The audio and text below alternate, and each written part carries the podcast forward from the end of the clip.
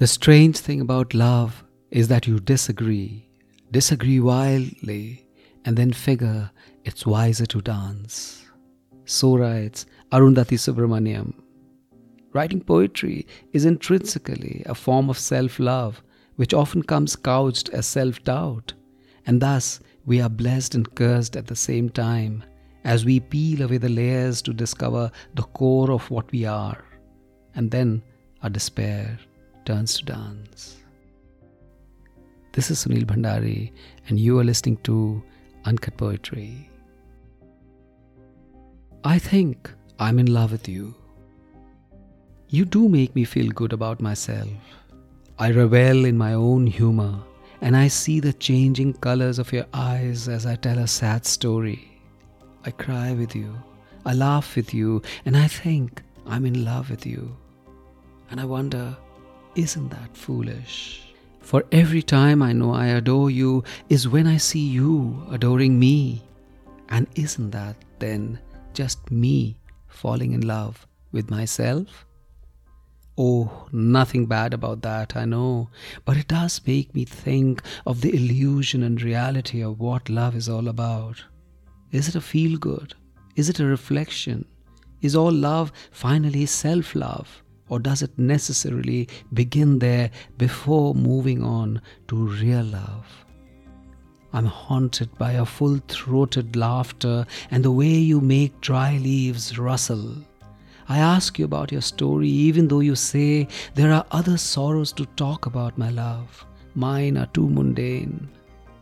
But I hang on to every word you say, and suddenly I am part of your story and I leave with a heart full of sorrow. And I love you more, for now I know your wounds and how you rejoice through them. You look at me anxiously as we leave, wondering if the burden of pain was too much. Maybe one day I will tell you how you restored my faith in definitions and emotions walking through a valley of pain and surviving is more real than the odd laugh we share. I love myself, yes, but I know I love you more. I love myself, yes, but I know I love you more.